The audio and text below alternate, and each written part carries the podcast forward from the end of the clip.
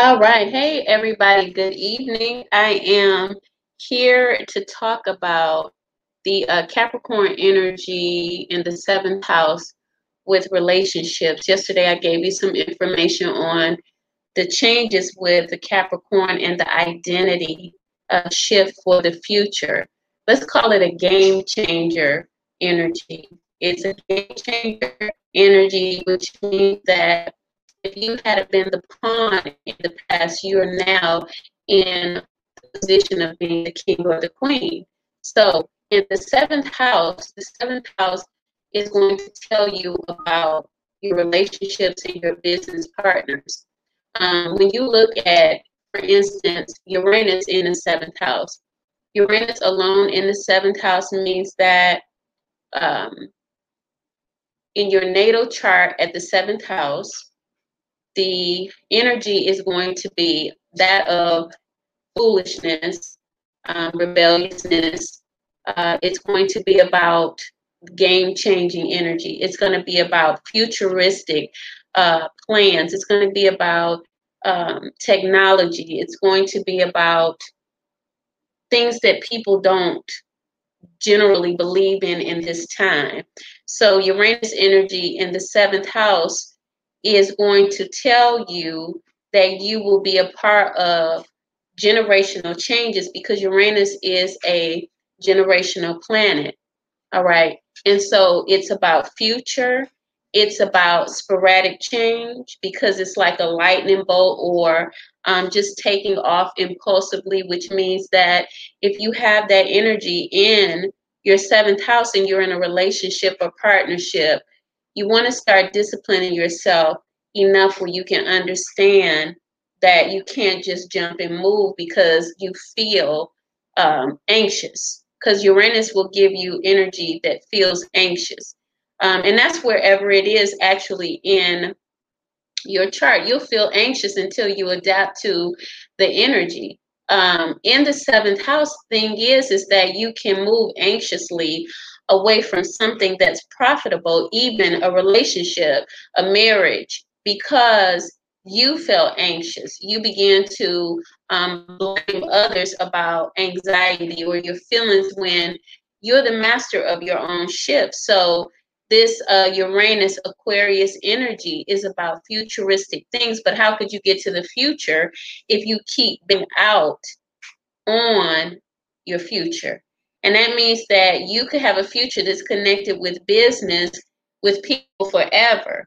It's just how you're going to look at it. It doesn't mean that, you know, you're going to be with those people forever. But I'm just saying, for instance, your thought process with Uranus in the 7th house is to make sure that you're making the right moves, that it is the people and it's not you. Because generally, people blame people for the way that they feel. They don't take account for themselves. They don't even become accountable. So with Uranus, it is energy that is taking you to, you know, higher heights. It's an evolution type of energy. And that's why there's so many changes going on in the world now, because when Uranus went into the 2nd house, it went over from the 1st house. And people didn't understand what the energy was saying, especially as they began to get older. Uranus energy can also catapult the feelings of, you know, when men and women go through midlife crisis. It's an energy that makes them feel like they're not happy or satisfied with anything. And it's really the message of the energy saying, can we come together and you really look at what you need to be doing? Can you take a different view? But it makes you feel impulsive to change things. And what most people are looking at is their outside circumstances. They're not looking at that it's an internal energy that's saying we need to change and upgrade ourselves. So in the 7th house, it can make you feel impulsive to change things, and then you'll make mistakes and then regret you know, that you made decisions that you did once you settled down and that energy is settled down. So my advice to anyone that has Uranus in the 7th house as a natal energy is, I have it, so I understand it very well in the 7th house, that, you know, I won't be in a position where people are always telling me what to do. My voice has to become free. I have to be free enough to create, because it's a creative energy as well. And if I don't have that, if I'm put in a place where I'm feeling like a prisoner, then I'll break out.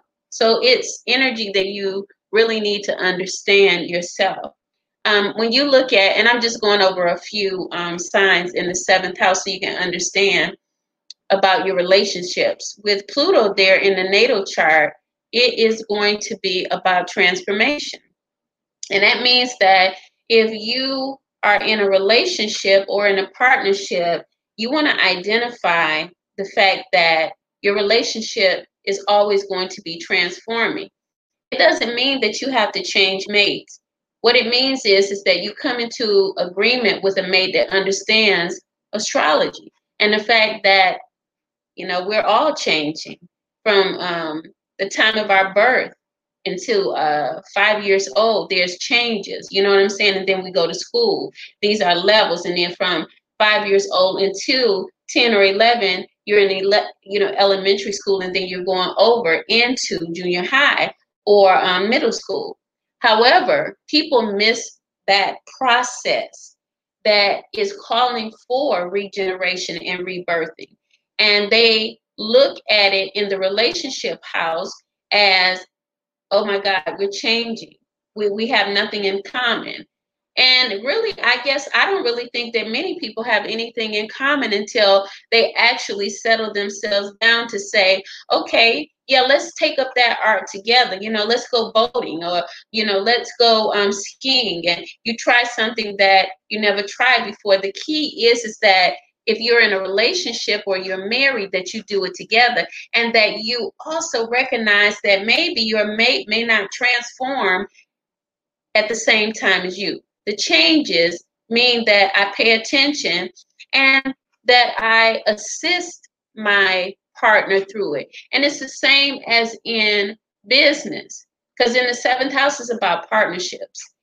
So your business may be transforming. You might be an entrepreneur.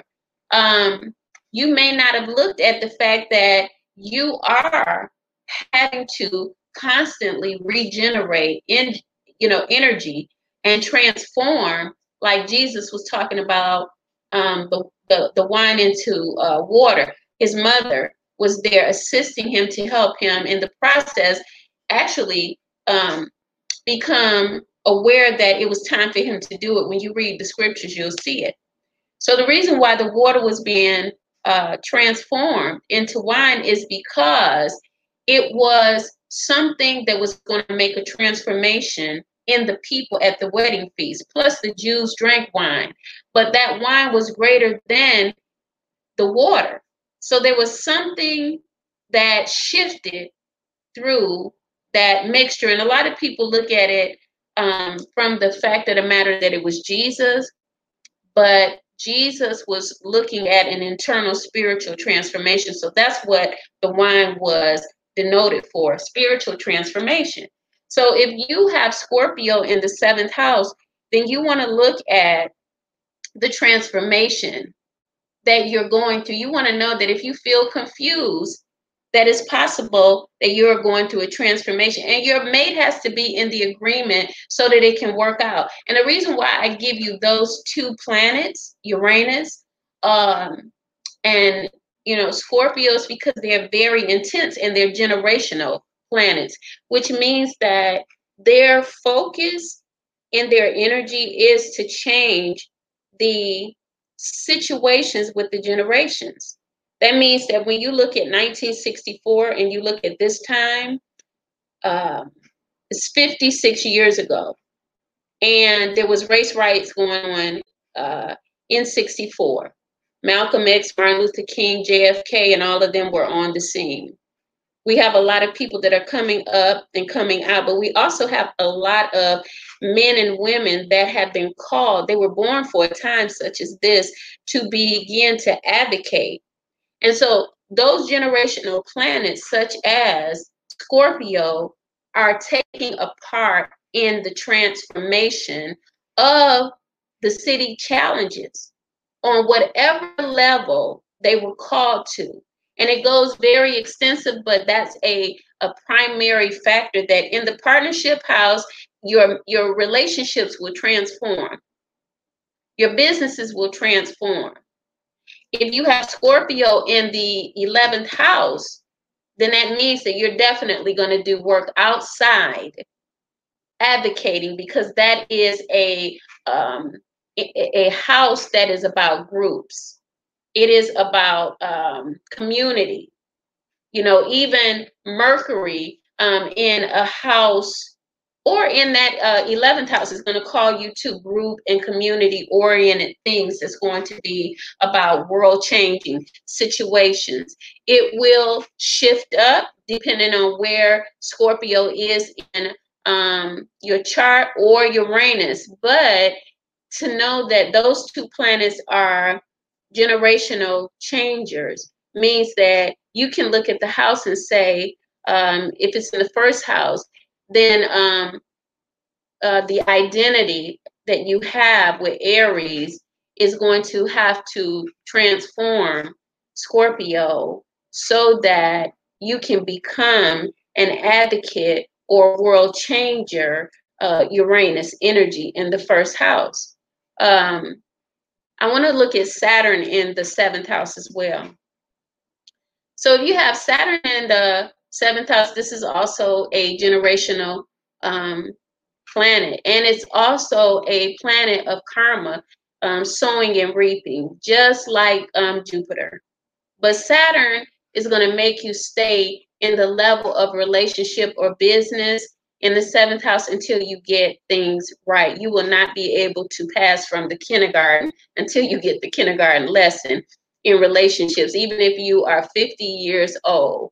So if you have relationships that you keep walking away from, wherever Saturn is, and you do not make things right, you're going to have to stay in that component of energy until you make changes. Relationships in the 7th house, business in the 7th house, because Saturn is about getting your lesson.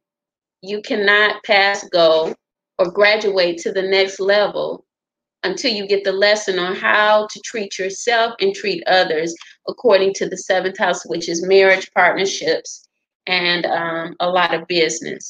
So I hope that that helps, because wherever Saturn is, until you have gotten your lesson, you won't be able to make any changes. If it's in the first house, he wants you to deal with your identity or the energy and to accept yourself and be confident. You know, if it's in the second house, Saturn is going to ask you to make sure that you understand the dynamics of your money, because that's about Taurus. And Taurus is about finances and the pleasures of life. So Jupiter is about optimism, but in the 7th house with Jupiter, you have to be careful that you do not cross boundaries when it comes to sexuality, not meaning in your gender, but in your relationships, if you're committed, that you are true to yourself and you're true to the person, because Jupiter, as it was, is Zeus. Zeus was was a philanderer, and that Sagittarian energy is another generational changer, but it can become manipulating, which all of them can, but this is one with that Jupiterian energy. You want to be careful in relationships, that because you want to be happy all the time, that you don't avoid the truth and that you don't run from the truth, because again, like the Uranus energy, you can run from something that is meant for you and have to go back, because Jupiter is about karma, and it is about optimism. It is about loyalty. It is about advocating. It is about generational structures is very close to the dynamics of Saturn.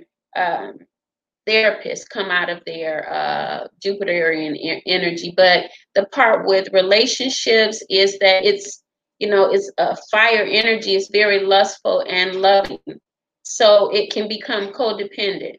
It can go after whatever it wants and not understand the cost that it will have to pay, or the person will have to pay.